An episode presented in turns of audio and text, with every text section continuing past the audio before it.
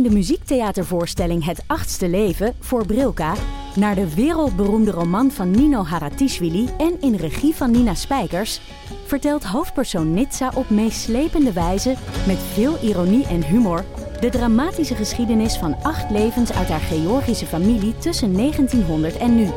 Een hartverscheurend en tegelijk troostrijk drama verteld vanuit het perspectief van vrouwen uit verschillende generaties waarbij het publiek meegenomen wordt op een emotionele, visuele en muzikale reis door de 20ste eeuw. Koop je tickets voor het achtste leven via oostpol.nl. Mijn naam is Botte Jellema. Jouw naam is Ipe Driessen. Wij zijn van De Eeuw van de Amateur. De Eeuw van de Amateur is een podcast die gaat over... Alles. Het is een eh, podcast over levenskwesties die je niet kunt googlen. Een soort licht neurotische blik op het leven. Het is een podcast met humor. Jezus. Kijk, een grapje. Die, die vragen durft te stellen en die je ook onbeantwoord durft te laten. Mooi.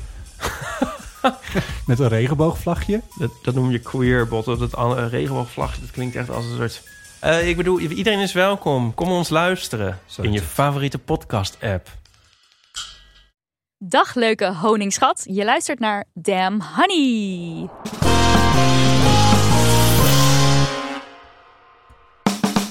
De podcast over shit waar je als vrouw van deze tijd mee moet dealen. Mijn naam is Nidia. En ik ben Marilotte. En dit is aflevering 109. En vandaag gaan we het hebben over de opstand in Iran. Ja, eindelijk een volle aflevering erover. We hebben Beri Shamashi er al even kort over gesproken, maar dat is alweer even geleden. En in een Yes-No aflevering. Ja, dus dat was een paar minuten. Ja, gaan we het er echt over hebben. En dat doen we met journalist en podcastmaker Mina Etemat, die zelf geboren is in Iran. Ze presenteert onder andere de podcast Docs. En dat is de documentaire podcast van de publieke omroep. Waarin je elke aflevering een audio-docu hoort over uiteenlopende onderwerpen. En ik dacht, ik geef even twee luistertips. ik ben fan van Docs.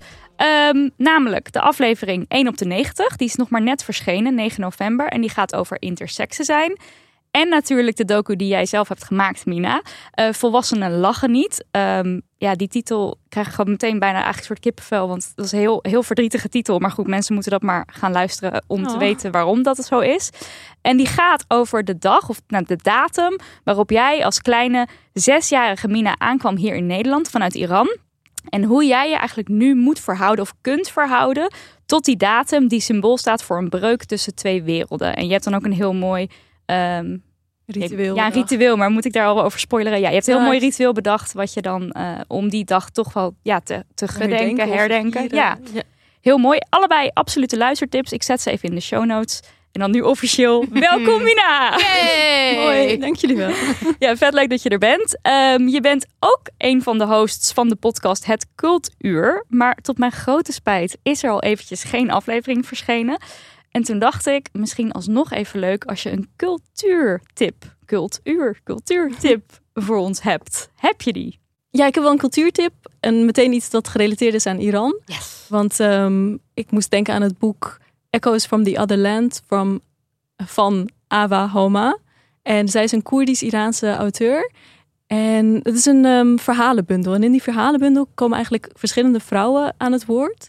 Of uh, die worden geportretteerd vanuit allerlei lagen van de bevolking en vanuit allerlei etnische groepen en zo ook. En zo krijg je een heel mooi inzicht in hoe het is om als vrouw in Iran te leven. Oh, dit klinkt heel mooi. Ja. Ik ben om. Ja, dat is ook een heel dun boekje, dus ja. Je bent er ook nog zo doorheen, dan heb je Marilotte al helemaal. Ja, hij loft dunne boekjes. lees boeken nooit uit, dus dit gaat helemaal goed komen, dit. hey, even iets heel anders. Uh, vertel. Ja, uh, hoe ging jij de feminist in? Oh, daar gaan we heen. Ja. Uh, logisch, want dat is altijd de eerste rubriek. Ja, ik heb een beetje, het is een beetje zullig, een beetje een cliché, maar toch viel het mezelf op. Ik was op Twitter, nu het nog bestaat. Ik weet ook niet wat er allemaal aan de hand is. Is het nu trouwens onfeministisch om op Twitter te zitten, omdat we allemaal Elon Musk haten? Of ik zou zeggen van niet. Nee, weet ik niet. Er zijn ook heel veel groepen mensen die daar hun community hebben hè? en die echt ja echt wel. Dan kan je toch niet zeggen. Ja, je kan misschien over mij zeggen, maar je kan het niet over. Hè? Niet als een. Maar oh. is het oh. feministisch, onfeministisch van ons dat we daar nog steeds zitten, bijvoorbeeld? Hmm, interessante vraag. Is voor de volgende aflevering. Dan gaan we over nadenken. Ja, oké. Ehm, nee, ik zag een tweet voorbij komen en iemand die uh, kondigde diens verloving aan. Zo, ah, verloofd, la la la. En uh, ik las dat dus vanuit een vrouwenperspectief. En toen verwachtte ik dus één heteronormatief dat er he zou gaan staan. Maar toen was het dus Het was wel een hetero stel. Toen was het dus een man die de tweet plaatste over ik ben verloofd en oh, ze is er leuk. En voor mij was dus het idee van verloving, dat dat een leuk berichtje daarover zetten. Dat was voor mij automatisch Een Een wijvending. Een wijvending. ja. En toen dacht ik, oh ja, nou daar ga ik. Ja, Ja, daar het is, het is een beetje een klassieker, maar het, het gebeurde. Ik vind het een, een, een originele klassieker wel. Jij. Ik heb een hele erge. Hij is vreselijk. Oeh. Oké, komt-ie. Nou, Jij zit nog op Twitter. ik zit nog op Twitter. Die end. Ehm, ik ging met eh Cato naar, eh, naar Arnhem. We hadden een romantisch weekendje. Hartstikke leuk. En zij had een hotel geboekt. En we kwamen in dat hotel. We kwamen s'avonds aan en we werden eh, ingecheckt door een vrouw daar die daar wachtte op ons nog. En ons eh, sleutels gaf en even rondleiden en zo. En eh, de volgende dag, toen ehm, hadden we geen warm water. Dus eh, ik ging daar even verhaal over halen. Of tenminste, ik ging even zeggen: Hallo, we hebben geen warm water, kan er wat aan gedaan worden? En ehm, toen kwam ik dus de. Ja, wat is het? Het was niet echt een lobby, want het was een, een bakkerij voor. Het is een hotel-bakkerij-ding, was het. Dus er zat iemand, iemand koffie te drinken in die lobby slash bakkerij. En er stond iemand achter de balie. En degene die koffie zat te drinken, dat was een man. En die man die had ons, ik denk een uurtje eerder, ontbijt gebracht. En die vrouw die ons de avond daarvoor had ingecheckt, die stond achter de balie. En wat doe ik? Ik richt me automatisch tot die man. En het, het ging echt nergens over. Want ik zo, ja, er is geen warwaar tegen hem. Terwijl ik herkende die vrouw gewoon van de avond van tevoren. Ze stond achter de fucking balie. Ik bedoel, zij was duidelijk aan het werk. gewoon. Hij zat daar gewoon koffie te drinken. Waarom deed ik dat? En ik had ook echt meteen door, want zij gaf antwoord natuurlijk ook. Zo van, Hmm. oh jee. Ja, ze hadden net een warmtepomp geïnstalleerd. En hartstikke duurzaam, leuk, goed. Goede reden om geen warm water te hebben ook. Ehm, maar ik, was, ik, was, ik dacht echt, oh nee. Dus ik ging echt ook zo overcompenseren tegen haar. Van, oh nou, geef niet of zo. Ik weet niet. Ik was meteen helemaal, helemaal een soort van weird, weird amicaal. En eh, de- dat was eh, goed. Anyway, eh, kleine shout-out naar Hotel Karel in Arnhem. Hartstikke leuk. Hartstikke goede service. En richt je maar tot de vrouw achter de balie. Als zij er staat.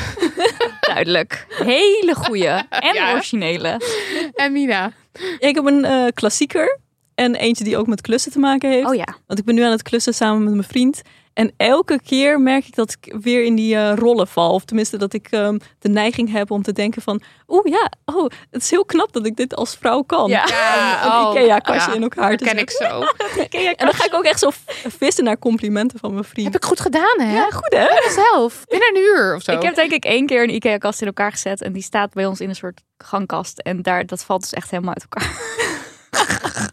ook erg dit. Maar je hebt hem wel zelf in elkaar Ja, was ik ook daar best trots op toen. Ja. Maar goed. Tijd voor post. Tijd voor post. Post. Post. Post. Post. Post. Post. Het poststuk gaat als volgt. Hoi Marilotte en Nidia. Allereerst heel veel bewondering en dank voor jullie en jullie podcast. Ik ben super blij met alles wat ik van jullie leer elke week. En dat jullie zoveel tijd en energie steken in de verspreiding van jullie belangrijke feministische boodschap en alle andere belangrijke onderwerpen die jullie bespreken. Bedankt. Love you, bedankt. Ik zou jullie eigenlijk alleen dit bericht willen sturen. Waarmee ze dus verwijst naar bovenstaande lovende woorden. Eh, want ik ben bovenal heel blij met jullie en de podcast. Maar, naar aanleiding van vorige week... en hiermee wordt dan de vorige aflevering met een gast bedoeld... en dat eh, was Gis- Gieselinde Kuipers. En eh, we praten toen over het schoonheidsideaal. Ehm naar aanleiding van vorige week wilde ik jullie ook nog iets vragen slash vertellen. Ik merkte dat ik door het gesprek over het schoonheidsideaal bijna gedemotiveerd raakte, omdat er op het eind werd, werd gesproken over hoe je er in je eentje niet zoveel aan kan veranderen en je dus bijna net zo goed mee kan gaan in de verschrikkelijke waan van de beauty-industrie. Mijn vraag hierover is: hoe denken jullie dat we er individueel, of in ieder geval op kleine schaal als individu, toch aan kunnen bijdragen dat deze kapitalistische blik op ons uiterlijk wordt verkleind? Denken jullie ook dat het helpt om het juiste voorbeeld te geven? Ik merk dat ik geïnspireerd raak als jullie vertellen over het laten staan van been en of okselhaar. Of dat het helpt om bepaalde accounts te volgen of ontvolgen op sociale media. Het met zoveel mogelijk mensen te bespreken, dat soort dingen. Ik hoor graag hoe jullie hierover denken. Voor mij geeft het gevoel zelf iets te kunnen doen, ook al is het klein, altijd meer hoop en energie voor activisme. Lieve groetjes. Ik snap dit heel goed, want ik had hetzelfde. Ja, dat je Ja. ook dacht, er valt niet tegenop te... niet tegenop te beuken. Nou, ik werd er wel heel recalcitrant van. Sowieso heb ik dat heel erg nu, nu ik gewoon zo doorzie dat er zo'n enorme industrie achter de, de, ja, achter, dat er zoveel geld wordt verdiend aan onzekerheid, zeg maar. En eh, mensen, mensen onzeker maken over hun uiterlijk of dat ze niet goed genoeg zijn. Word ik heel recalcitrant van. Maar ik had na het aanleiding van het gesprek met Gieselinde ook wel zoiets van... Jemig, dit is weer zo'n onderwerp waar we gewoon... wat veel te groot is en wat ons helemaal boven het hoofd uitstijgt. Ik denk dat ik altijd een beetje het gevoel heb gehad... dat ik hier in ieder geval een soort van grip op had gekregen. Mm. En dat heb ik helemaal niet. Want het is veel groter weer. En veel, maar dat is met alle onderwerpen die we bespreken, denk ik. Alles is heel groot. En je moet dan een soort van de waarde leren inzien van de kleine dingen. En je uitspreken, je bewustzijn en zo. En daar had ik het, eh, het schoonheidsideaal nooit zo onder geschaard. Mm. Eerst. Ja. En jij? En jullie? En jij? En jullie? Eh, nou ja, ik. ehm, Kijk, ergens vond ik het ook wel prettig, want wat zij vertelde, heb, ik ik weet niet of je de aflevering geluisterd hebt, maar ook voor de mensen die Nee, niet geluisterd hebben thuis. Zij vertelde dat het schoonheidsideaal, wij zien dat vaak als één blok. Iedereen moet aan hetzelfde ideaal voldoen. Maar zij zei eigenlijk, dat is niet helemaal hoe het zit. Want je hebt eigenlijk allemaal kleine schoonheidsidealen. En elke groep, elke subgroep heeft eigenlijk weer zo de eigen idealen. En dat gaf mij toch ergens nog wel een soort van hoop. Maar jou dus helemaal niet. Nee, maar dat kwam dus vooral omdat ze zei... er is geen enkele reden om aan te nemen... eh, dat de, de, Ja. de nadruk op het uiterlijk... dat dat, dat, dat dat minder, wordt. Ja, want het ging er dus ook over dat, dat er heel veel macht vasthangt aan schoonheid. En dat er eigenlijk dat dat niet zo vaak erkend wordt. Dus dat het een beetje zo ja, je bent knap of niet, leuk voor je. Maar dat er eigenlijk allerlei kansen op de arbeidsmarkt en weet ik veel wat aan vasthangen. Ja, en dat Hey, dat, dat dus is ook, ook- weer heel erg samenhangt Ja. met, met, met racisme en Ja. seksisme en weet ik het. En dat het allemaal weer zo'n één groot kutsysteem is. Ja, maar dat verbaast me dus ook niet. Nee, mij ook niet. dat maar is het ook was niet iets nieuws maar- of zo. Ik ben gewoon, ik ben, ik heb- ben er gewoon nog nooit zo ingedoken als met haar Ja, oké. En dan, op, en dan hoor je, dan eindig, eindigen we ook nog met nee, er is geen enkele reden om aan te nemen dat dit minder wordt. En toen dacht ik, nou, gaan we weer. Weer zo'n onderwerp. Waar we, ja, dus ik snap Nou ja. dit gevoel heel erg. Tegelijkertijd heb ik Maar voor jou persoonlijk heb je toch heel veel stappen gemaakt op dit vlak? Ja, ja, ja. En daar, daar hou ik me ook wel. Het was gewoon. Ja, ik, ik denk dat ik gewoon no- nooit zo. Ja, weet ik veel. Wij, wij, roepen, wij roepen ook wel inderdaad vaak van. Ja, dat, dat schoonheidsideaal. En dat je dan allemaal in dezelfde persoon moet. Zeg maar. Ik heb wel het gevoel dat wij, wij allemaal. in de sociale bubbel waarin wij ons begeven. Geldt dat. Het is gewoon veel groter dan ik nog weer had beseft. De frustratie is groot. Ja, ik voel het. Ik, heb, ik, ik, heb, ik las deze brief ook en ik dacht, waar de fuck, ja, waar de fuck begin je? Dat is eigenlijk heel vaak wat ik heb met dit soort onderwerpen. Met onderwerpen die zo groot zijn.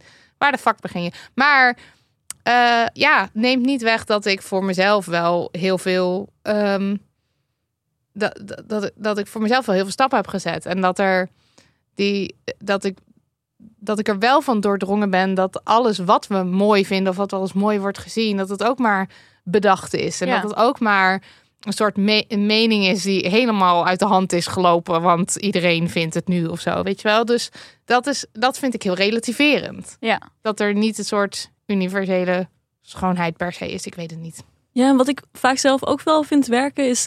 Want de dingen waar we het nu over hebben zijn zo groot dat je je eigenlijk uit jezelf zo voelt ontstijgen. En het voelt alsof Mhm. je geen contact meer hebt met de wereld om je heen. Dus wat ik dan zelf fijn vind om te doen is bedenken van... Oké, wat gebeurt er in mij? Welk gevoel heb ik? Waar voelt het goed in mijn lichaam? Of wat vind ik mooi aan mijn lichaam? En echt, het echt zo concreet maken. Maar ook wat, aan wie kan ik denken? Of wie kan ik voor me zien? Wiens foto kan ik even oprakelen die ik mooi vind? En op die manier het bij mezelf houden. En bedenken dat er op verschillende niveaus, je op, altijd op verschillende niveaus je activisme eigenlijk bedrijft. Dus op Ja. het concrete individuele Ja. niveau en op dat grote niveau. En als dat grote niveau even te veel voelt, gewoon even teruggaan naar jezelf. Nou, dit. Ik, denk dit heel is gewoon concreet en heel, goed. heel goed advies, ja. Ja. Dat, dat je het dus klein maakt weer. Ja, en ook misschien, ja, ik weet niet wie, wat de brievenschrijver voor werk doet, maar we hebben het natuurlijk ook gehad over ehm, dat lookism, zoals het lookism, hoe dat dan heet, dat dat dus ook op de arbeidsmarkt. Stel, je bent op een positie waarbij je mensen mag aannemen, dan heb jij nu wel die kennis in huis van Mm. dat is wel iets waar mensen op letten en dat zouden we niet moeten doen, moeten doen met z'n allen. Ja, dus Die- daar kan je je verantwoordelijkheid Ja, nemen. ja, maar ja, misschien doe je wel een baan waarbij je totaal niet met andere mensen hoeft te werken. Of ja, ik weet het niet. Maar ja, kijk gewoon op je, eigen, ge- op je eigen kleine terreintje wat jij kan doen. Dat Ja. is eigenlijk wat wij natuurlijk altijd. Ik wou net zeggen, dat, dat is wat we altijd zeggen. Ja, het, het, eh, de wereld is vol ongelijkwaardigheid. En, En, ook het op is toch ook heel. van- Ik vond het dus heel logisch dat je binnen zo'n probleem als schoonheidsideaal. dat je daar weer dingen tegenkomt. Zoals racisme en klassisme. Net als Ja, ja, ja. Zeg maar, het zijn altijd, komt dat overal altijd samen. Dus dan zou het bijna betekenen dat je nooit meer iets of zo kan doen. Want je komt altijd uit op patriarchaat, kolonialisme, eh, kapitalisme, witte Ja. Zeg maar, dat is altijd het verhaal. Dus dan, ik kan me wel voorstellen als je het allemaal op een rijtje hoort, dat je dan even, weet je wel, veel. Maar dan denk ik ook van, kijk dan wat je allemaal wel al misschien nog voor elkaar hebt gekregen. Ja, ja maar, bijna zonde om dan zo bij de pakken neer te gaan zitten. Ja, maar heb je het nu over mij of over de briefschrijver met de pakkenier? Nu over jou. Ja, maar ik, dit is... Omdat ik van jou weet wat voor stappen je erin hebt gezet. Ja. En ook wat voor een voorbeeld je weer voor heel veel andere mensen bent. En ook met onze theatershow, wat we daarin vertellen over het schoonheidsideaal. En dan is het eigenlijk heel zonde om dan te denken, nou ik weet het allemaal niet meer. eh, Het is met te veel. Terwijl we eigenlijk al heel veel dingen doen ook. Ja, oké, maar ik bedoel, ik, ik, ik roep dit natuurlijk wel. En het is, ik voel ook wel weer frustratie hierbij.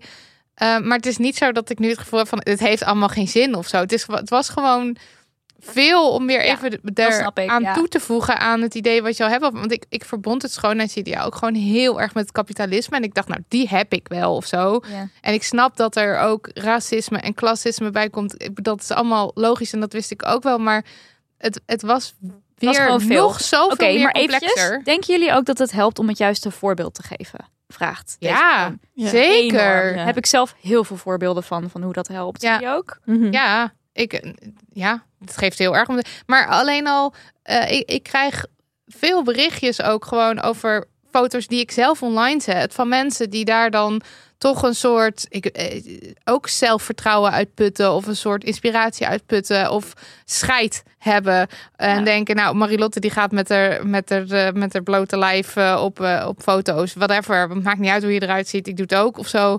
Ehm, ja, en kijk, de, het effect wat je hebt is gewoon beperkt en klein Maar natuurlijk. ook want- groter dan je soms kan denken. Ja, precies. En dat is denk ik iets waar we misschien dan een beetje aan vast mogen klampen. Mhm. dat het ook wel heel veel uit, kan maken als je een bepaalde foto post. Of dat je het er inderdaad met mensen over hebt. Dat schrijft de brievenschrijver ook.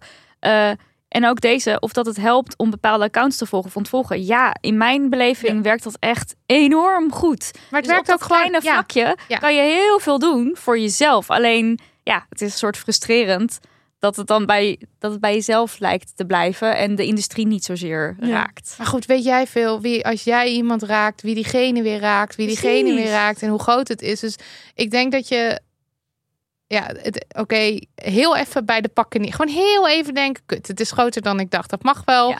En dan daarna toch weer terug naar, maar op zich, hè, alle verandering die je zelf maakt in jezelf en misschien dus ook bij iemand anders, dat is iets waard. En je dus bewust zijn van de privileges die je wellicht hebt als persoon rondom Ja. schoonheid en al dan niet afwijken van een norm. Ja, en daar ook oog, oog voor hebben bij anderen. Ja. En ook je uitspreken als je denkt, maar dit is niet eerlijk of dit is, ja. Ja, dat is alles wat we kunnen doen. Ja, maar ik snap het.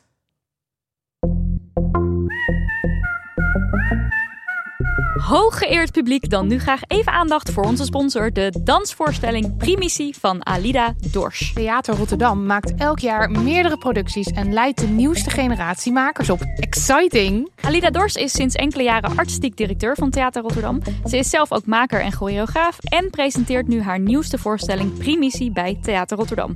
Een dansvoorstelling die door heel het land te zien is. Ik las een, eh, een interview met Alida Dors in Trouw. En zij maakt zich hard voor inclusie en diversiteit. Want het gaat haar in de theater- en danswereld veel te langzaam. En she is not having it. Ehm, ik ging vooral aan op dit fragment uit het interview. Je hoeft er bij Dors niet mee aan te komen dat zich weinig divers talent aandient, zoals je wel eens hoort. Ja, de klassieker hè? Ja, ja. Kijk als de wiede weer ga om je heen, zegt ze. Er zijn zoveel die zich warm hebben gelopen en niet zijn opgepikt. Hoe zorg je als sector dat mensen zich er thuis en veilig voelen?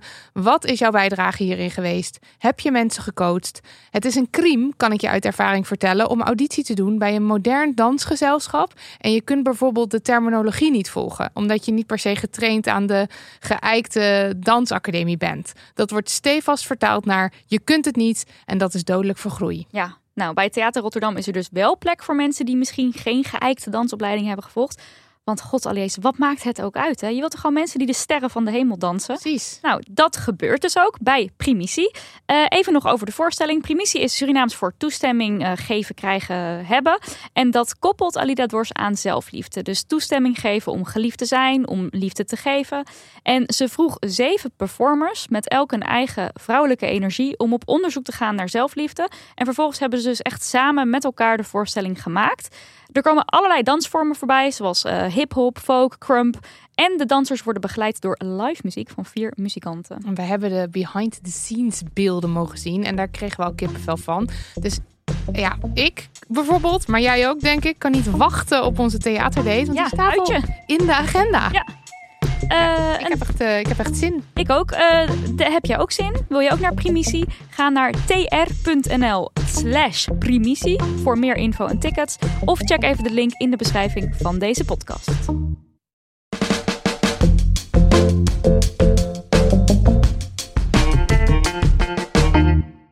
We moeten het even hebben over de opstand in Iran. Die is ondertussen al wekenlang gaande. We zitten op dag 6 of 61? 61 alweer. En het is um, ja, nog altijd niet even makkelijk, vind ik persoonlijk, om het nieuws goed te volgen. Ik kan niet altijd de juiste goede bronnen vinden. In mijn beleving wordt er te weinig over ge, geplaatst op, op iets als NOS. Maar goed, we gaan het zo uitgebreid over hebben.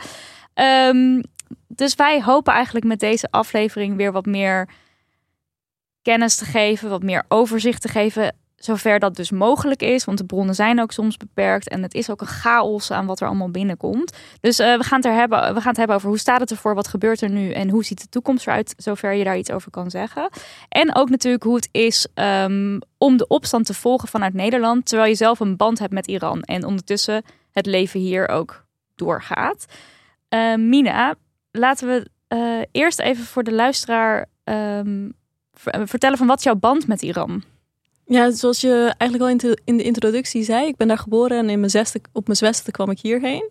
En um, ja, sindsdien heb ik altijd een band gevoeld met mijn vaderland. En um, altijd het gevoel gehad, een deel van mij is Iraans, leeft daar, weet hoe het is om daar te leven.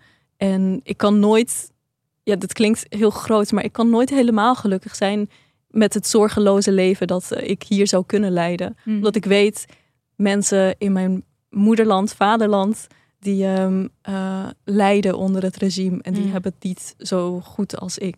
Ja. En hoe, hoe gaat het dan als je, want nu is het allemaal heftig in Iran. Hoe is het dan om, ja, hoe gaat het nu met jou? De eerste weken dat het begon waren best wel heftig, want ja, ik, ik voelde me heel onrustig de hele tijd. En ik dacht van, oh my god, het is zo erg, wat moet ik doen? Um, ik was er elke dag mee bezig. En nu ben ik nog steeds elke dag mee bezig. Maar ik merk dat ik wat meer ruimte heb in mijn hoofd om ook andere dingen toe te laten. Mm. Het is een soort van um, ja, proces waar je dan doorheen gaat als er iets heel ergs gebeurt. Ja, een soort adaptie of aanpassen aan de situatie. Ja, want dit is dan de nieuwe werkelijkheid. Zeg ja, dat we elke dag te horen krijgen dat er weer iemand is vermoord. Dat er mensen op straat in elkaar zijn geknuppeld.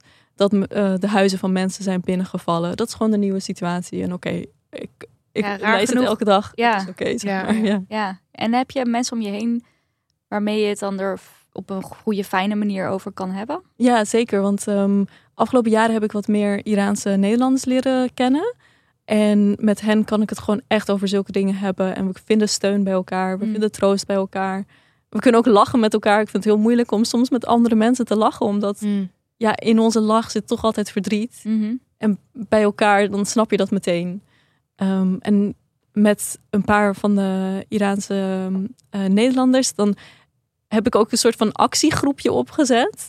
Um, waarmee we verschillende dingen hebben bereikt. Al bijvoorbeeld met een Europarlementariër gepraat om te kijken wat hij kan betekenen voor uh, de mensen in Iran.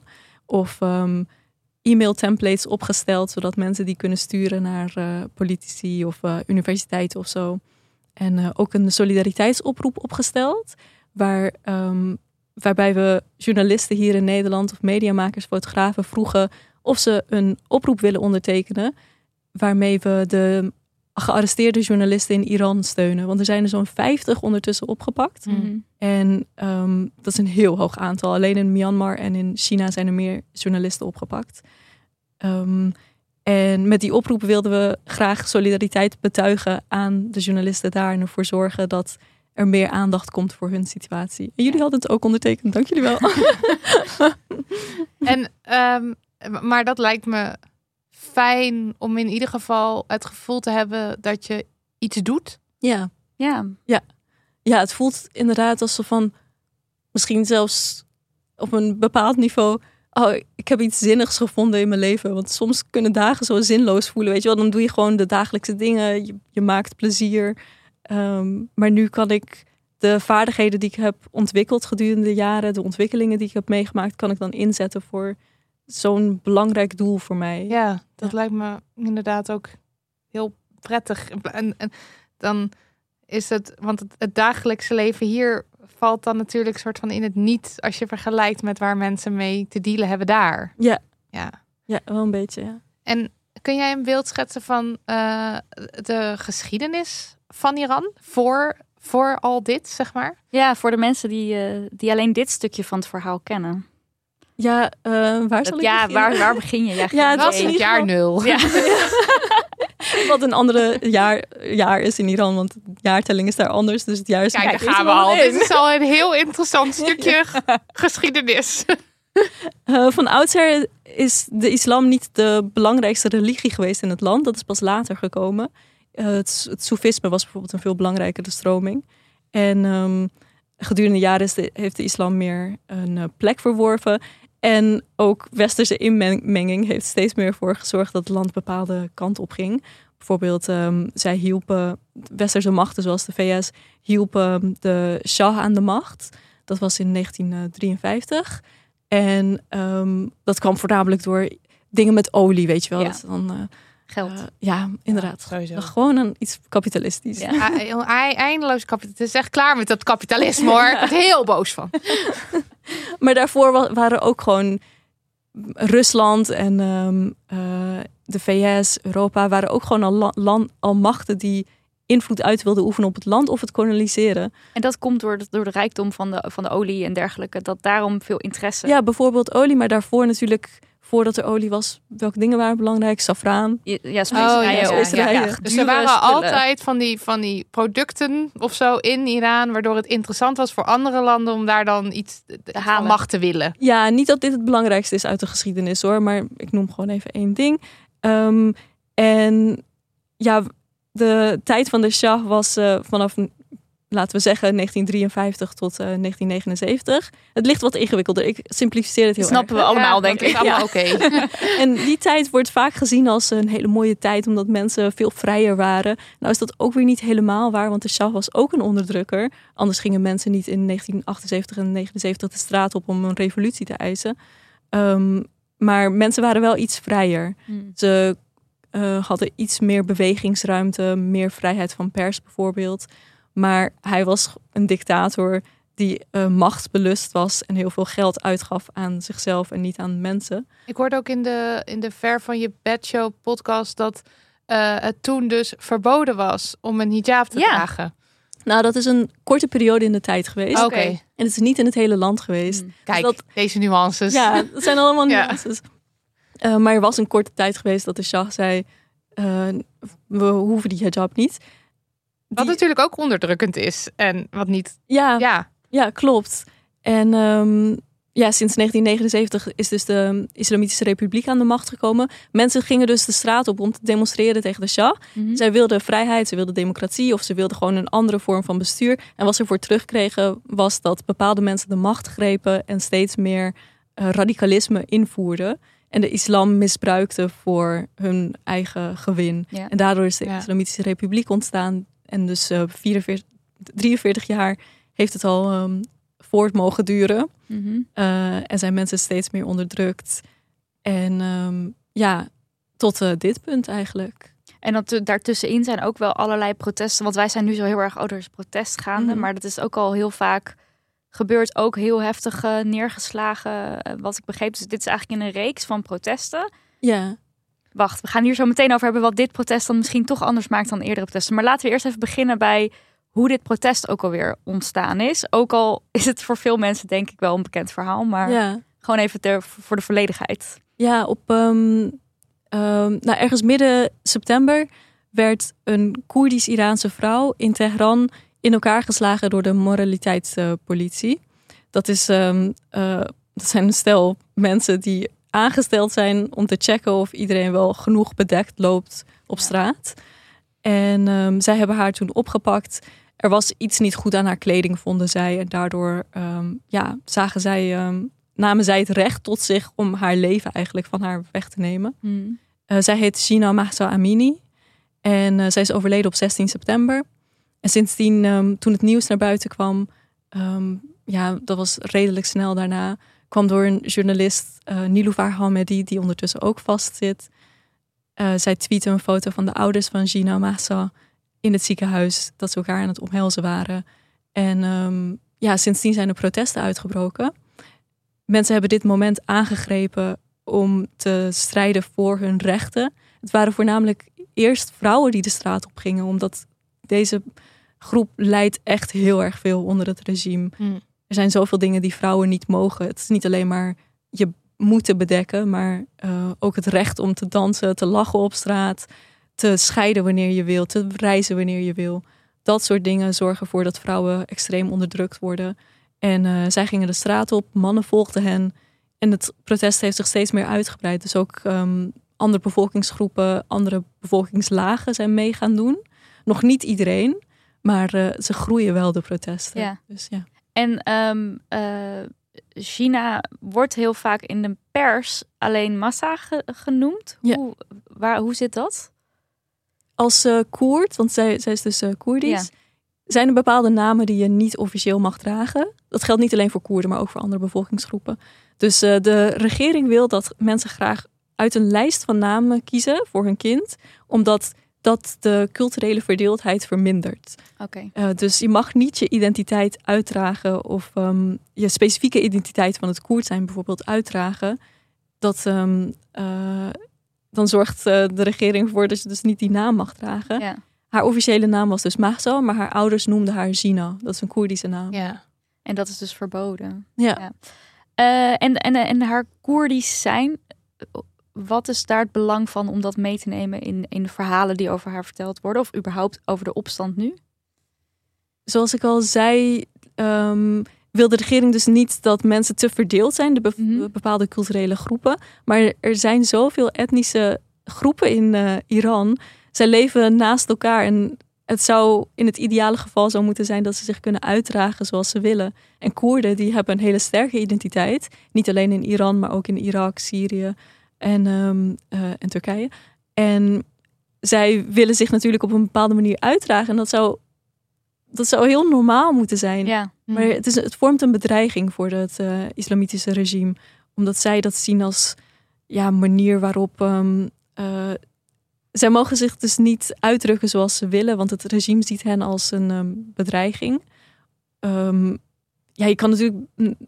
Je kan je niet eens bedenken waarom ze een bedreiging zouden zijn. Maar dat herkennen we natuurlijk wel in andere eh, landen of in andere culturen ook wel. Dat minderheden als bedreiging worden gezien. Net Als een soort an- anders zijn en, Ja. dus, en dus een bedreiging. Ja, ja, voor de orde, voor de, wat normaal wordt gezien. Ja. En daar, daar volgt dus ook onderdrukking op nog. Dus je hebt de laag van het vrouw zijn, je hebt Ja. de laag van het Koerdisch zijn. Ja. En dat, ja, dat komt dan eigenlijk samen eh, bij China in dit, Ja, dit zeker. verhaal. Ja.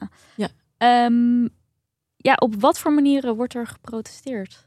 Waar moeten we dan aan denken? Want er gebeurt echt van alles. Ja, klopt. Ja, er wordt op hele bijzondere manieren zelfs gedemonstreerd. Ehm, nou, we zien natuurlijk heel erg de beelden van mensen die de straat op gaan, die daar demonstreren, die eh, prullenbakken in de fik steken, die straten afzetten, zodat er geen politieauto's kunnen komen. En ehm, eh, die eh, met eh, molotov cocktails gooien. Eigenlijk een beetje de klassieke Precies. Ja, Ja. zover je dat kan zeggen. Ja, maar ja, Protestbeelden. ja, echt protestbeelden. ja. Maar eh, protest is nat- natuurlijk ook in andere vormen terug te vinden. Zoals graffiti op, de, op, de, op straat. Wat ook een heel, hele belangrijke vorm van protest is. Dat beseffen we hier in Nederland niet heel erg. Maar stel je voor dat je daar loopt en je ziet op heel veel plekken zie je die leus staan. Jen Jian Azadi of San Zendegi Azadi. Vrouw, leven, vrijheid. Ja, dat is Als je de dat- leus van het Ja. protest. Ja. Als je dat overal ziet. Precies, weet je hoe krachtig dat Ja. is? Dat, ehm, dat waar je voor vecht, die drie woorden, die basale vrijheden, zeg maar, eh, dat, dat, dat die je in het oog schreeuwen. Ja. En ehm, dat dat je kracht kan geven om door te gaan. En terwijl dat woorden zijn die verboden zijn, denk ik, neem ik aan. Want het is een. Ja, het in is, zeker opzicht. ja, lijkt me dat dat niet. Ja, want die graffiti wordt ook weggehaald. Ja, precies. Ja. Ja. En waar komt die leus vandaan? Even Oh tussendoor. ja, die, komt, Ja. eh, die is van een, ehm, eh, dat is een Koerdische leus.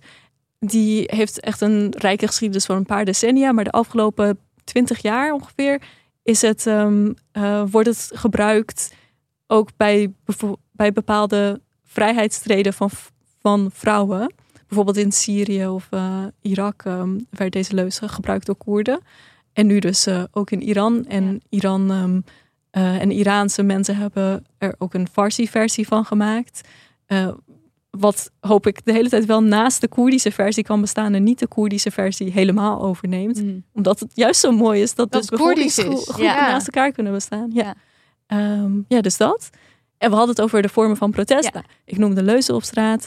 Ehm, maar ook ehm, schoolmeisjes die protesteren door in hun klaslokalen te staan voor het bord en daar Jen Azadi of zo op het bord te schrijven. Of de foto van de geestelijke leider op, eh, op de grond te smijten en erop Ja. te trappen en zo. Dat zijn ook vormen van protest. Ja. En Stakingen zijn natuurlijk ook hele belangrijke Oh vormen van protest. Want ehm, dat wordt dan gedaan door bepaalde bevolkingsgroepen die niet zo makkelijk de straat op gaan of niet zo makkelijk de straat op kunnen. En ehm, zij eh, kunnen dus wel hun macht als werknemer uitoefenen. Eh, hele beperkte macht natuurlijk, maar een bepaalde macht als werknemer uitoefenen om ehm, verandering te eisen door te stoppen met werken en Ja. zo eh, eh, te ehm, disrupten. wordt Ja. het in het Nederlands. Gewoon de hele. Ontregelen. Ontrichteren. Ontreg- ja, ontrichten ook goed. Ontrichten, ja, allebei ontrichten. mooi. hè? Ja. Ja, En- eh, eh, er is ook een protestlied wat heel erg van Shervin, als ik dit nu goed uit mijn hoofd zeg. Sherwin Hajipour. Ja, wat ook echt wel ehm, Ja. ja. ver verspreid is. Ja. Was dat ook dat nummer wat je de hele tijd, wat Denk je de hele ja. tijd hoort? Ja. Ah, En dit was van een zanger die ook is opgepakt. Ja. Ja, Toch? Ja.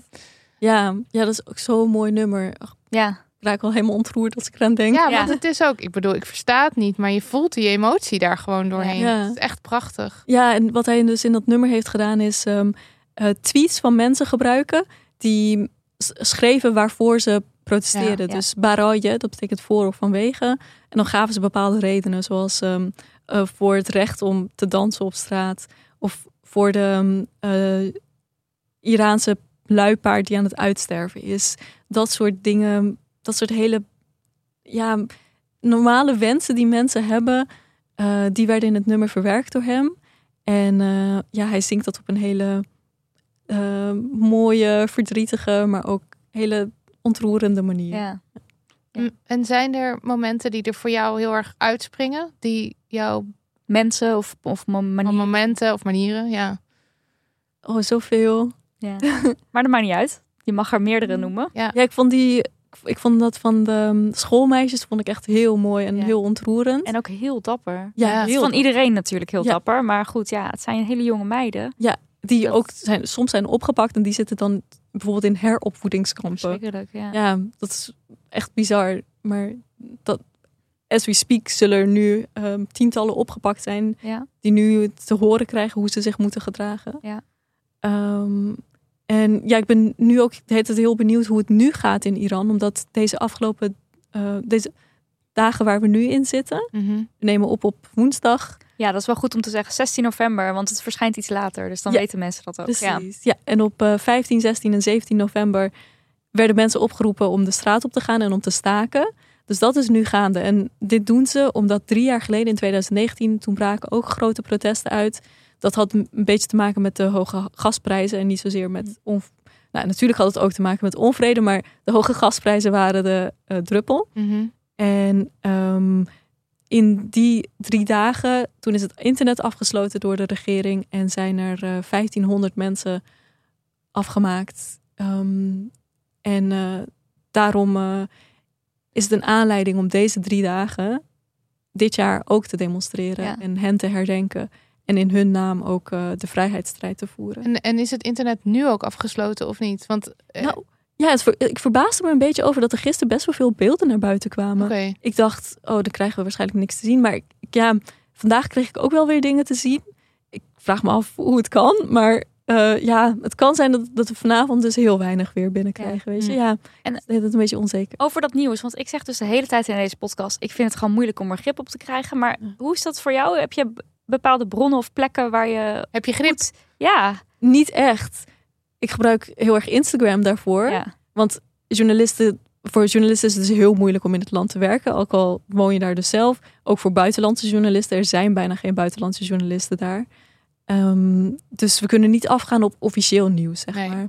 Wat we wel kunnen doen is kijken naar de video's en proberen daar iets uit, te- uit op te maken. Mhm. En ehm, natuurlijk is dan niet alles gefactcheckt.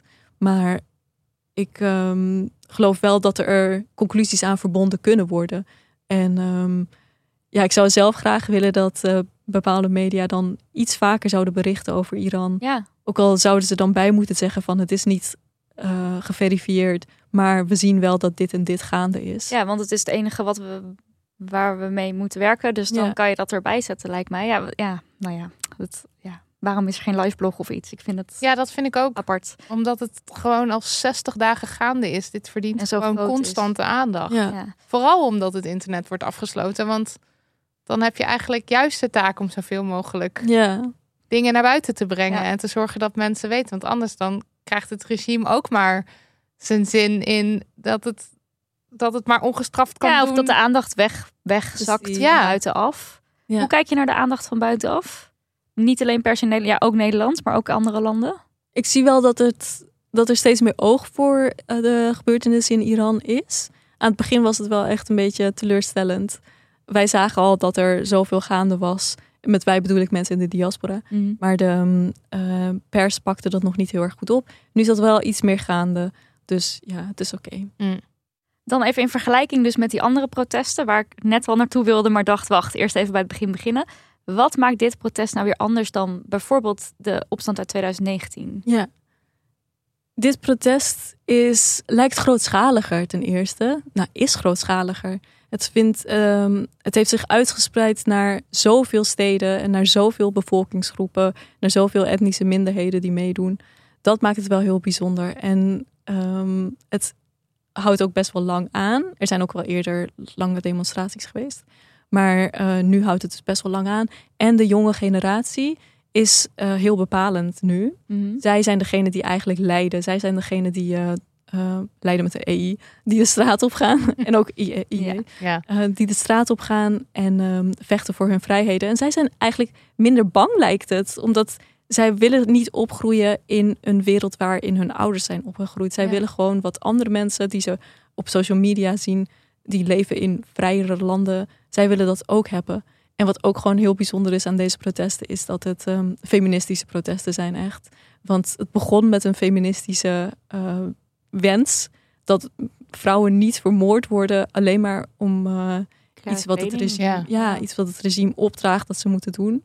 En ehm dus de leus San Zendegi Azadi, die is ook super feministisch. Dus ehm, eh, ja, dat is ook. Dat is misschien trouwens wel iets wat westerse media misschien meer kunnen oppakken. Ehm, om het meer te hebben over het feminisme in deze strijd. Dat, daar lijkt een beetje aan voorbij gegaan te Hmm. worden. Want ja, je zou het een soort van intersectioneel fe- feminisme zelfs kunnen noemen. Als je kijkt naar die leus Jan Azadi. Die ehm, eh, eigenlijk staat voor niemand is vrij zolang er een onderdrukte Ja. vrij is. Want het komt van een Koerdische beweging. Die strijden voor onafhankelijkheid. Die st- strijden voor ehm, de wens om zich uit te mogen drukken zoals ze zijn. En ook de vrouwen wilden daar een rol in spelen. Ja. Vrouwen wilden erkenning zeg maar, voor he- henzelf als mens zijn. Ehm, het zou mooi zijn als daar meer aandacht voor zou zijn. Ja. Ja. En wat je dan toch alweer krijgt hier, daar hebben we het eh, met Berry ook over gehad. dat er dan weer zo gefocust wordt op de hijab. En dat mensen dan gaan zeggen van... eh, kijk, daar willen ze hem ook niet. De, zeg maar dat het weer die hele nare Mhm. islamofobe... Take. Dat die take juist weer komt. Of dat er heel erg die aandacht daar naartoe gaat. Terwijl het helemaal niet alleen daarover gaat natuurlijk. Over wel of niet een hoofddoek moet Nee, dragen. maar de laatste tijd heb ik wel minder dat soort dingen gezien. Hmm. Maar ik, heb, ja, ik zou graag wat meer, wat meer willen lezen of horen over ehm, hoe is het om als feminist in Iran daar de straat op te gaan? Hoe voel je dan? Ja. Ja. Hoe, hoe vecht jij voor je vrijheid? Ehm, wat, wat zou jij willen als vrouw? Welke, ehm, welke eerlijke wereld zie je voor je? En wij moeten naar hen kijken, want zij weten precies waar dat zit. Zij hebben zoveel onrecht meegemaakt als vrouw en zij strijden nu om echt onafhankelijk of echt vrij te zijn. Dus naar wie kunnen we beter kijken dan naar hen? Ja, ze Wij hebben zoveel van hen te leren. Ja. Met zoveel moed gaan zij de straat op. Zij laten hun haren zien wat een, ehm, een, eh, een Heldendaad is Ja. eigenlijk. ja, en een zonde is. En inderdaad een heldendaad. Ehm, hoe, waar halen zij die moed vandaan? Hoe kunnen wij eh, hen steunen daarin? Ja. En wat, dat is heel mooi. wat is jouw idee daarover? Over hoe wij ze kunnen steunen? Vrouwen, vrouwen of eh, iedereen? Allebei.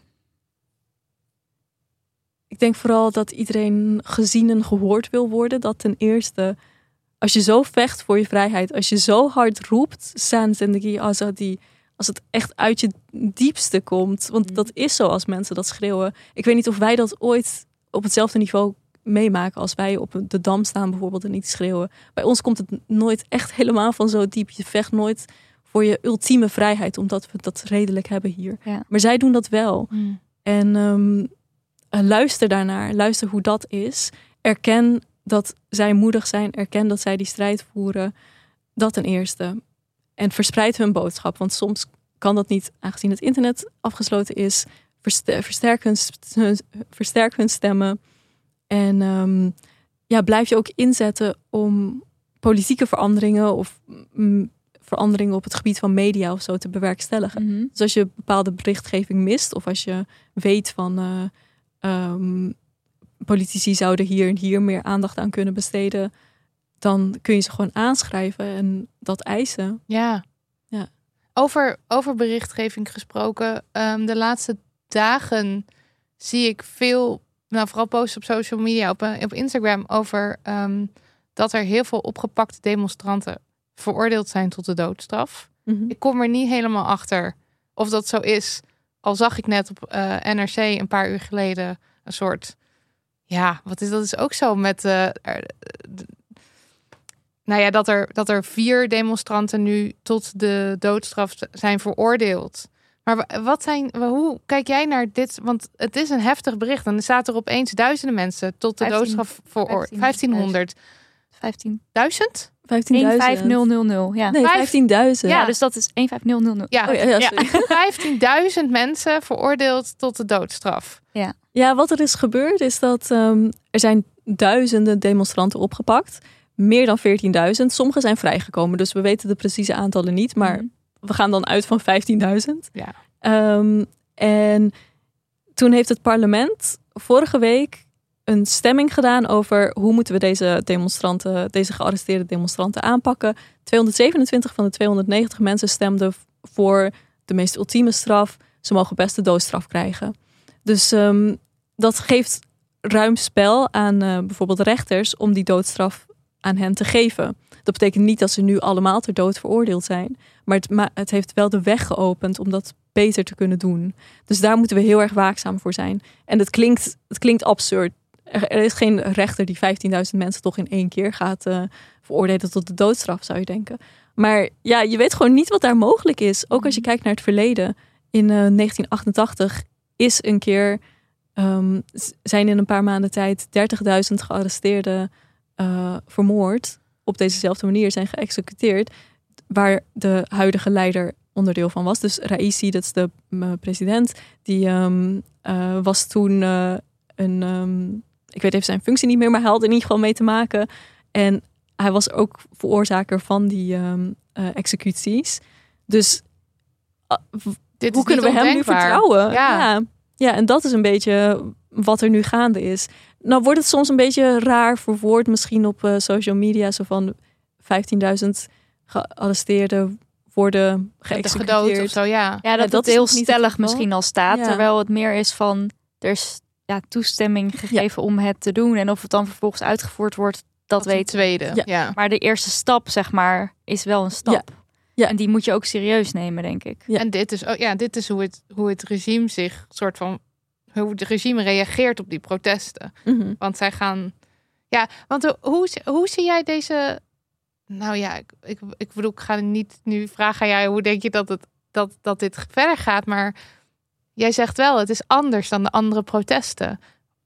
Wat, ver, wat hoop je of wat verwacht je? Of wat heb je, heb je hoop of verwachtingen? Ja, ik merk dat sommige mensen, waaronder ik, het woord revolutie in de mond beginnen te nemen. Zo van, dit is een revolutie. Ook mensen in Iran hoor. En eh, mensen in de diaspora. Ehm, omdat we zien dat er eigenlijk geen weg meer terug is. Mensen kunnen niet meer terug naar de status quo die hiervoor was. Want ze hebben op de straat gestaan en zo erg hard gevochten voor hun levens. Hoe kun je dan ehm, eh, je ogen weer een soort van sluiten en teruggaan naar de dagelijkse realiteit van hiervoor? Er is iets onver. ehm, onver. Ik weet het woord even niet meer. Maar er is iets veranderd. Oh, je kan niet meer terug. Ja. Ja. ja. Ja. En ehm, dus er is alleen maar één weg vooruit, lijkt het. Misschien gebeurt het niet binnen twee weken. Waarschijnlijk niet binnen twee weken. Waarschijnlijk ehm, misschien, niet tussen, misschien niet binnen twee maanden. Maar misschien wel over zes maanden, een jaar. Ik weet het niet. Maar terug kan gewoon niet Nee. meer. En dat zie je trouwens ook. Dat vind ik ook wel heel mooi om te benoemen. Ehm, wat ook een vorm van protest is. Op straat lopen nu steeds meer vrouwen zonder hoofddoek. Ja. En dat was eerst dus best wel gevaarlijk. Nou werd het af en toe wel gedaan in bepaalde delen van bijvoorbeeld steden. Eh, in- de rijkere delen waren er meer vrouwen die wel eens hun hoofddoek gewoon afdeden en op straat liepen, liepen of in ca- cafeetjes zaten. Maar eh, nu dus ook in andere ste- steden en delen van het land. En ja, zij gaan echt niet meer terug naar hele eh, strenge manieren van het dragen van een hoofddoek. Ook al zou de regering dat willen. Ja. Dus ik zie niet voor me dat, ja, dat het weer zoals van ouds wordt. Maar goed, je weet het nooit. Maar Nee. Nee, je kan natuurlijk niet in de toekomst kijken. Maar... En het is natuurlijk ook, eh, want het is, niet, het, is een, het is tegen het regime. Het is niet zozeer dat er heel veel mensen in Iran zijn die achter het regime staan. Mhm. Wat misschien een buitenstaander zou kunnen denken. Ja. Maar het is echt wel veel mensen ja, tegen een kleinere groep. Dus ja. Je ja. zou denken, de massa heeft de macht. ja, maar ja. dan heb je natuurlijk de revolutionaire, Ja. revolutionaire garde en zo. Ja, want wat voor. Dit is wel een zware um, onderwerp, maar op welke manier wordt er op de demonstranten gereageerd? Of wat, is de, wat zijn de tegenacties? Met veel geweld. Ja. ja. Dus de mensen van de paramilitaire politie, zeg maar. Mensen van de revolutionaire garde. Die ehm, trekken hun wapens en schieten. Dat gebeurt soms met ehm, hagel. Ja, dat? ja, of een soort rubberen. Of Ja, zo. precies, Ja, want ik heb heel veel foto's gezien van mensen die helemaal onder de wonden Ja. zitten daarvan. Ja. Dus daar ga je niet direct dood aan, maar het ja, Ja. pijn. Maar soms ook met gewone kogels. Ja. En ehm, eh, ook gewoon slaan op demonstranten. Er is geen respect voor eh, het, ja, je lichamelijke integriteit. Nee. Hoe noem je dat? Er wordt gewoon met geweld op je gereageerd. En dat zie je door het hele land. Gewoon echt keihard eh, teruggeslagen. Ja. En eh, ik las hier een stuk over op One World. Ehm, ik denk dat jij het geschreven hebt. Ja? Dat je ehm, mensen eigenlijk oproept van kijk nou niet weg ja. bij dat soort beelden. En waarom? wa- wa- Wat is je waarom? Dat is natuurlijk wel een beetje lastig om te zeggen, want sommige mensen raken getriggerd van zulke beelden. Ja, en Dus dat ik is neem aan dat je het niet op die mensen, Ja, op die mensen niet. Je zegt niet van iedereen moet dit nu kijken, Nee. maar waarom is het belangrijk dat wel ook dat soort beelden gedeeld worden? Het is de dagelijkse realiteit daar. Dus wil je begrijpen wat er gebeurt, dan moet je daar je ogen niet voor sluiten. En ehm, begrijpen wat, wat er gebeurt. Ook al is het echt super heftig als je ziet dat een vrouw met haar hoofd tegen een stoeprand aan wordt gegooid. Ja. Ehm, het is wel wat er gebeurt. En die vrouwenhaat, mensenhaat zit zo diep. We kunnen erover praten, we kunnen er, eh, over. ehm, eh, we kunnen het erover hebben. Maar ik denk ook dat het belangrijk is om het te blijven zien. Mhm. Ja, ik, ik vind het ook wel weer problematisch wat ik zeg. Want ik denk van ja, dat is natuurlijk niet voor iedereen weggelegd. Maar ehm, het, is, Nou ja, het gaat is er meer gewoon makkelijk- om, kijk je weg of niet? Bijvoorbeeld voor, voor Demony als platform is het soort makkelijk. Je zou bijvoorbeeld alleen maar filmpjes kunnen delen van vrouwen die met losse haren Ja, op straat precies. lopen. En dan kan je daar heel leuk muziekje onder hebben. En dan Maar kan je een soort dat- van heel fijn, happy, joy, Ja. joy beeld neerzetten. En dan dat romantiseer is je het natuurlijk Ja. ook, want dat klopt niet. En je laat het gevaar er dan eigenlijk ook niet mee zien. Klopt. Nee, dan maak je het toch weer een soort van behapbaar. Instagrammable. Ja, precies. Instagrammable. Ja, ja, dat is het inderdaad ook. Ehm, naast al die moedige beelden zijn er ook telkens beelden van ehm, geweld Ja. en eh, pijn en verdriet. Maar eh, ja, dus ik vind dat we het allebei moeten zien, zodat je ook echt de nuances begrijpt en de la- gelaagdheid. Want wil je het Iraanse volk begrijpen, dat eigenlijk niet zoveel verschilt van ons volk hoor. Ik bedoel, we, of tenminste, we streven allemaal naar dezelfde dingen in het leven. Gewoon gelukkig zijn, Ja, zorgeloos zijn, Je leven zijn. inrichten zoals je wil. Ja, ja. ja. over straat, ja. Ja. Naar, je- naar je werk, eh, Ja. weet ik veel. Gewoon. Maar je kan, je, je, we staan niet los van de, van de wereld om ons heen. Wil je begrijpen hoe het is om in een ander land te leven eh, en eh, zulke onderdrukking mee te maken, dompel je er dan ook in onder in bepaalde opzichten. Ja. En eh, nou ja, we hebben dus heel veel de vraag gekregen van eh, luisteraars: wat kan ik doen? Ja. Die hebben we het de vorige keer ook al een beetje over gehad. We hebben het nu ook natuurlijk al een beetje benoemd, maar toch nog maar even de vraag: ja, wat kunnen wij doen? Of wat verwacht je misschien zelfs ook wel van mensen? Want misschien mag de eis ook iets harder wel gesteld Ja. worden. Ik noemde al een paar dingen van Ja. eh, beelden delen, het erover blijven hebben, politici aanschrijven. En ehm, misschien ook gewoon als, als je in een bedrijf werkt, kun je ook zeggen van hey, kunnen wij niet een solidariteitsactie opzetten? Dat we misschien geld inzamelen. Als het lastig om geld naar Iran te krijgen, maar dan kun je Ja, want ik wou zeggen, dat vind ik nog ja, best wel. Daar heb ik ook weinig voorbij zien komen. Een soort goede, heldere donatieacties of zo. klopt. Het zijn Maar natuurlijk heel makkelijk om te delen als dat er is, maar Ja. moeilijk. Maar of Ja. zijn er hier in Nederland dingen waar je aan kan doneren om dat en dat die organisaties dan in Iran dingen doen? Ja, Berry, eh, die dus vorige keer hier eh, te gast was, die Mhm. ehm, heeft een, ehm, eh, samen met anderen een ehm, soort van fonds nu zeg maar opgezet of een inzamelingsactie waarbij ze dan geld verzamelen om ehm, te kunnen geven aan filmmakers Mm. die eh, dan bijvoorbeeld VPN's krijgen of ehm wiens eh, films naar festivals worden verzonden, want dat kost ook altijd geld. Ja. Dus zo, zoiets is mogelijk. En, Ja. Ja, met dat- een VPN zou je dus in principe dan toch nog gebruik kunnen maken van internet. Nee, niet gebruik maken van, maar wel de, ehm, ja, de restricties de, omzeilen. De restricties Ja. omzeilen, inderdaad. Oh, zo. Ja, oké. Ja. ja, want als het internet gewoon plat is, dan, Ja, dan kom je er niet op, Maar, ja, maar ja. precies. Ja. Ja. En ja, wat je verder kan doen, ehm, blijf op de hoogte. En kijk dan wat mensen aanraden om te doen. Want soms zijn er petities, soms zijn er dus acties om mensen te mailen. Ehm, dat soort dingen kun je dan eh, blijven doen. En ook met betrekking tot je solidariteit tonen, blijf, blijf dat uitspreken en blijf dat doen.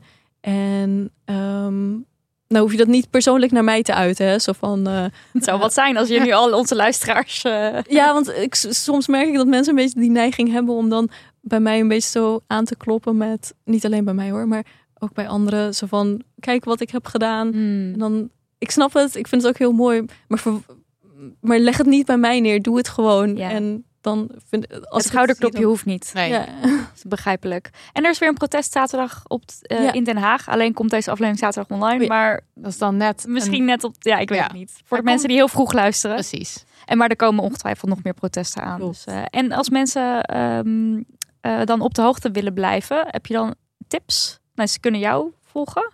ja, dat kan eventueel hoor. Ehm, maar er zijn ook heel veel andere accounts. Ehm, We kunnen dat ook kan in je de ook show later- notes ja, precies. Misschien is dat het handig. Ja, doen we dat. Dan eh, zetten we die in de show notes. Ja. En ehm, ik denk ook, als je vrienden hebt met een band met Iran, vraag hoe het met ze gaat. Ja, ja, dat zeker.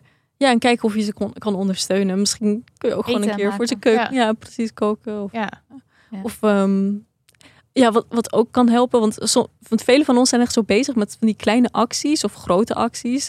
En misschien kun je daar ook bij ondersteunen. Ja. Ehm, misschien kun je helpen media benaderen of zo, weet je wel. Allemaal dat soort dingen, maar vraag het. En eh, misschien komen ze dan met dingen die, waar je bij kunt helpen. Ja, het zijn soms natuurlijk gewoon hele praktische, zeg maar, de acties opgezet. En nu moeten we mailen of een website Ja. opzetten. Of, en daar heb je, Iets als je daar skills voor hebt. Ja. Ja, Ja. Iets vertalen, ja, ook een goeie. Ja, heel veel dank voor, ehm Ja, dank voor wel. scheppen van toch weer iets van meer duidelijkheid en het delen van je verhaal. Dank jullie wel. Dit was aflevering 109. Dankjewel Mina voor je komst en de uitleg. Eh, de show notes, dus inclusief de tips en ook ehm, het boek wat je genoemd hebt en de podcast die ik had, de aflevering die ik had getipt, die vind je allemaal op damhoney.nl slash aflevering 109. Holy voor, dankjewel. Daniel van de Poppen Edits, Lucas de Gier Jingles, Lisbeth Smit Website en Melissa van der Zande Honingballen Stage Schat. Bedankt aan Amberscript, eh, de software die het eh, maken van de transcripten makkelijker voor ons maakt. En veel dank aan de menselijke handen die het vervolgens helemaal perfectioneren zodat het goed leesbaar is. Paulien, Juna, Yvonne, Imke, Melissa, Paula, Pieke, Guusje en Maaike. Stuurpost, geef geld via petjeaf.com slash damhoney. Of niet? Zelf weten. Wacht, Ja, want je denkt nu dit is het eind. maar dat is het niet. Dit is niet het eind. Het is ook wel het eind, maar ook niet. Want hier is een muzikaal toetje als verrassing. Ja, we hebben ons nummer Get the Glow. Dat hebben we geschreven en zelf gezongen voor onze theatershow Zelf Weten. Geproduceerd door de enige echte Babs. Jazeker. Eh die staat nu op, eh, op Spotify. Dus ga naar Spotify en zwengelt het aan. Ik heb hem al gehoord. Het is heel leuk. Oeh, ja, of doe het niet, hè. Eh, Zelf weten, maar fuck de beauty-industrie. En de dieetindustrie. Ja. resultaat. Get the glow, get the glow, get the glow.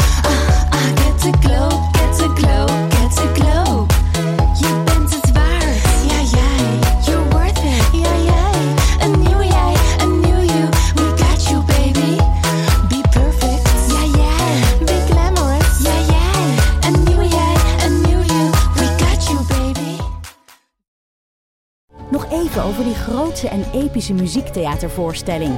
Het achtste leven voor Brilka is een marathonvoorstelling van 5 uur.